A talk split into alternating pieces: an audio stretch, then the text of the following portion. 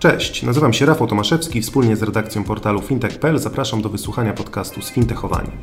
Jako pasjonaci branży fintech zapraszamy do studia ludzi kluczowych dla rozwoju tego sektora.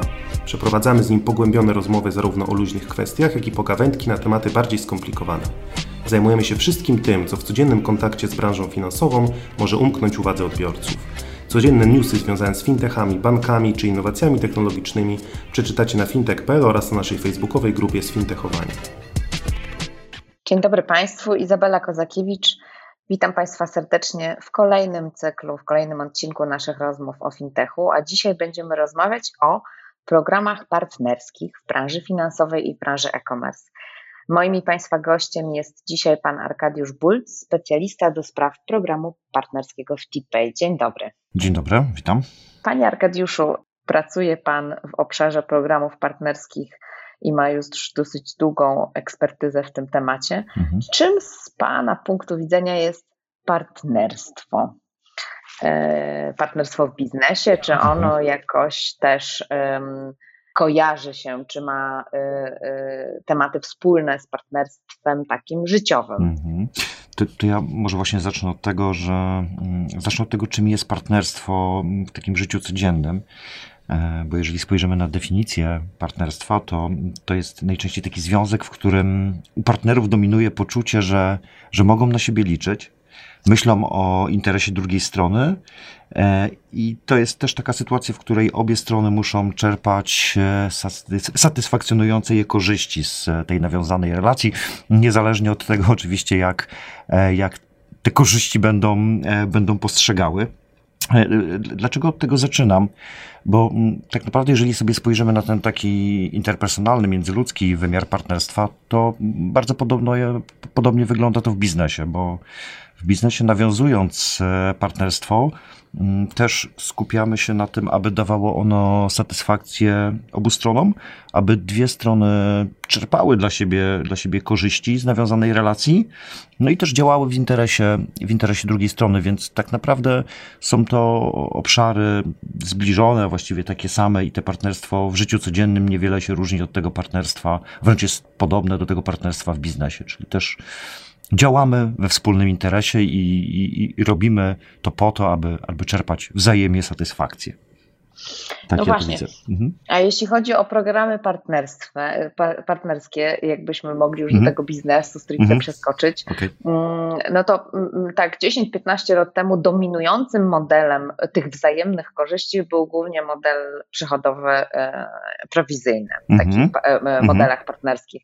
W jakim kierunku, tak jak Pan obserwuje to, e, e, ten obszar programów partnerskich, w jakim kierunku ewoluują takie modele e, programów partnerskich w ostatnich latach? Jakbyśmy mogli tak z perspektywy 10 ostatnich lat mhm. się branży przyjrzeć. Mhm. Tak, tak rzeczywiście było, jak Pani wspomniała wcześniej, początki programów partnerskich, afiliacyjnych, to głównie nastawienie na, na kasę, na pieniądze czyli najczęściej było to polecanie za, za określone wynagrodzenie i na tym bazowały. To były dość wysokie wynagrodzenia, oczywiście w zależności od branży, od obszaru, mm, w jakim były stosowane, ale najczęściej to była kasa, mówiąc kolokwialnie. E, oczywiście przez te ostatnie 10-15 lat, tak jak Pani wspomniała, ten rynek się mocno zmienia. E, przede wszystkim ewaluuje, rosną koszty, zmienia się rynek, wzrasta konkurencja, postępuje rozwój technologiczny i tak dalej, i tak dalej. Tutaj tych elementów można by wymieniać wiele.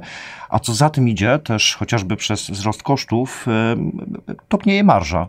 Jeżeli topnieje marża, no to trudniej jest się podzielić z partnerem w programie e, tym wynagrodzeniem.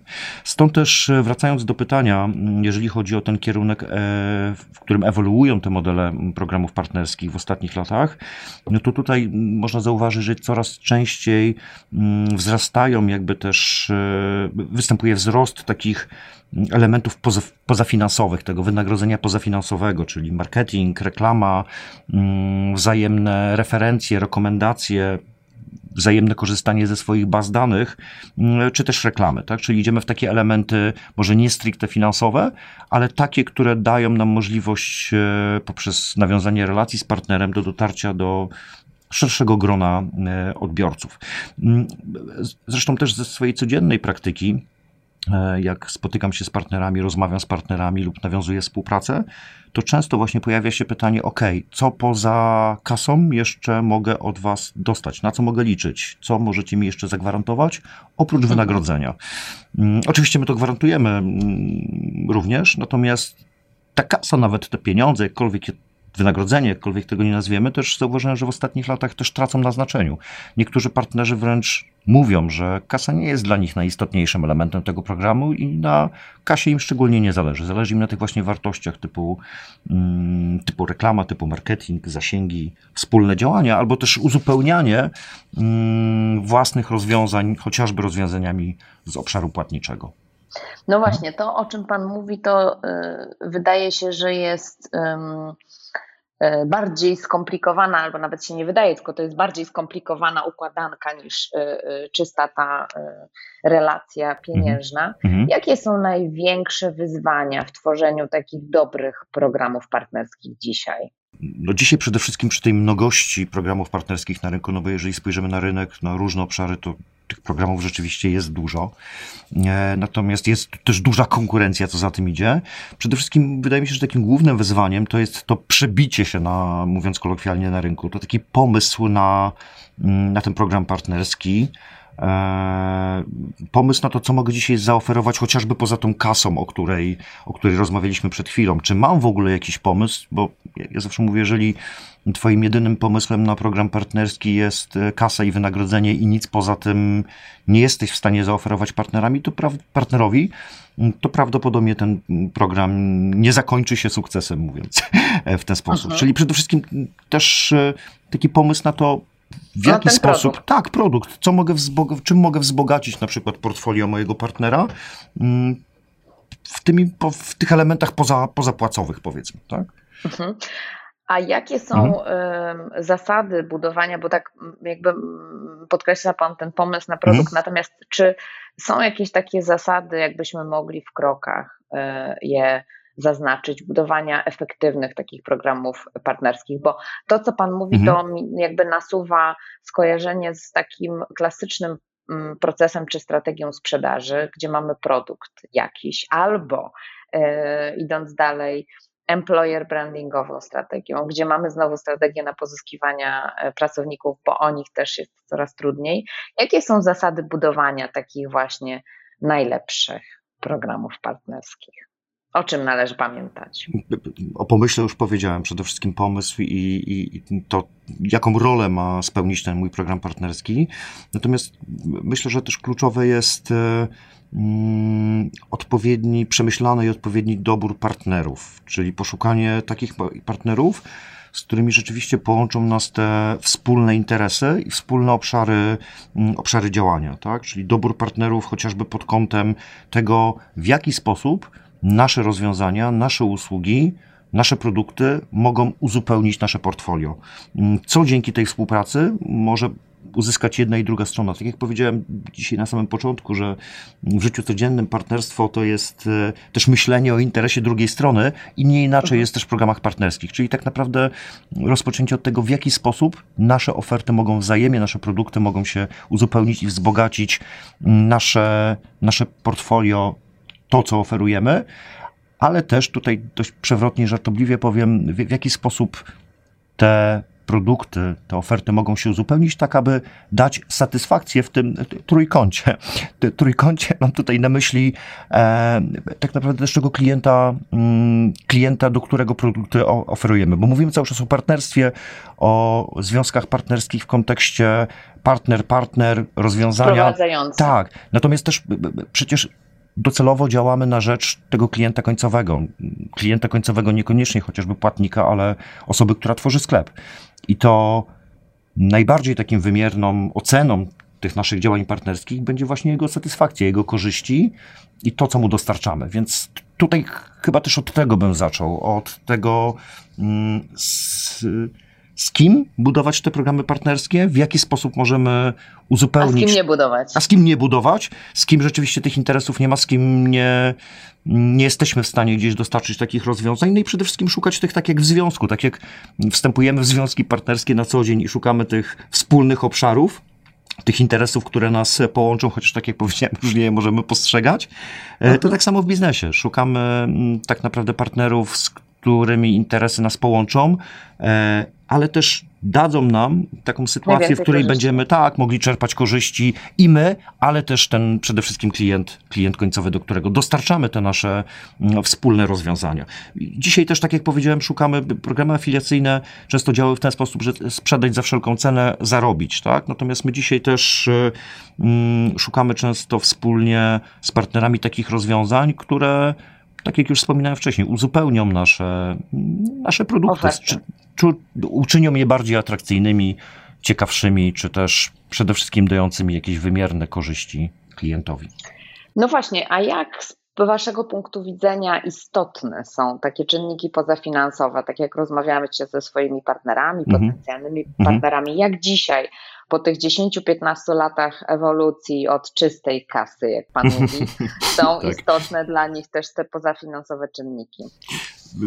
To znaczy tak, ja może zacznę od tego, że a propos tej kasy, o której wcześniej rozmawialiśmy, no kasa oczywiście dalej jest istotna, tak? Jak to klasyk mówił, pieniądze to nie wszystko, e, ale jednak są ważne. Natomiast e, rzeczywiście dzisiaj e, idziemy w tym kierunku mm, że te czynniki pozafinansowe są istotne zarówno dla oferujących, bo tak jak powiedziałem, coraz trudniej jest podzielić się tą marżą, chociażby ze względu na to, że rośnie konkurencja, rośnie, e, rosną koszty, więc tej marży jest coraz mniej, a coraz trudniej się nią podzielić. E, natomiast też e, oczekiwania, tak? Ta konkurencyjność, e, wzrost konkurencyjności na rynku powoduje, że mm, dzisiaj bardziej istotne często dla partnerów jest to, żeby, mm, nie wiem, poszerzyć swoje zasięgi działania, tak, żeby dotrzeć do osób, do których być może bez tego partnera nie byłyby w stanie dotrzeć, bo przecież tak naprawdę też mm, e, program partnerski, to jeżeli spojrzymy na definicję, to jest narzędzie marketingu internetowego, tak? Mm, tak. Gdzie docieramy do nowych źródeł przychodu, gdzie docieramy do jakiegoś szerszego grona klientów, dzięki niemu uzyskujemy ten dodatkowy strumień marketingowy i tutaj właśnie dzisiaj też oczekiwania idą e, w tym kierunku i dzisiaj właśnie te czynniki często pozafinansowe są kluczowe po to, żeby zwiększyć to to, grono odbiorców, dotrzeć do szerszego grona odbiorców, mm, czy też jakby pokazać się szerzej na rynku, chociażby wykorzystując, mm, mówiąc kolokwialnie, też zasięgi czy narzędzia marketingowe mojego, mojego partnera, tak? Chwaląc się na przykład współpracami gdzieś na social mediach, wymieniając się w cudzysłowie oczywiście gdzieś bazami klientów, rekomendując, polecając się nawzajem. E, ale też to, co wcześniej powiedziałem, dzisiaj może nie tyle korzyścią mm, jest dla mnie wynagrodzenie w sensie konkretnej prowizji, ale to, że dzięki rozwiązaniom czy usługom oferowanym przez mojego partnera, ja mogę też wzbogacać swoje produkty czy rozwiązania, dostarczać bardziej komplementarne rozwiązania moim klientom, a dzięki temu przecież tak naprawdę też zyskuję docelowo. To prawda.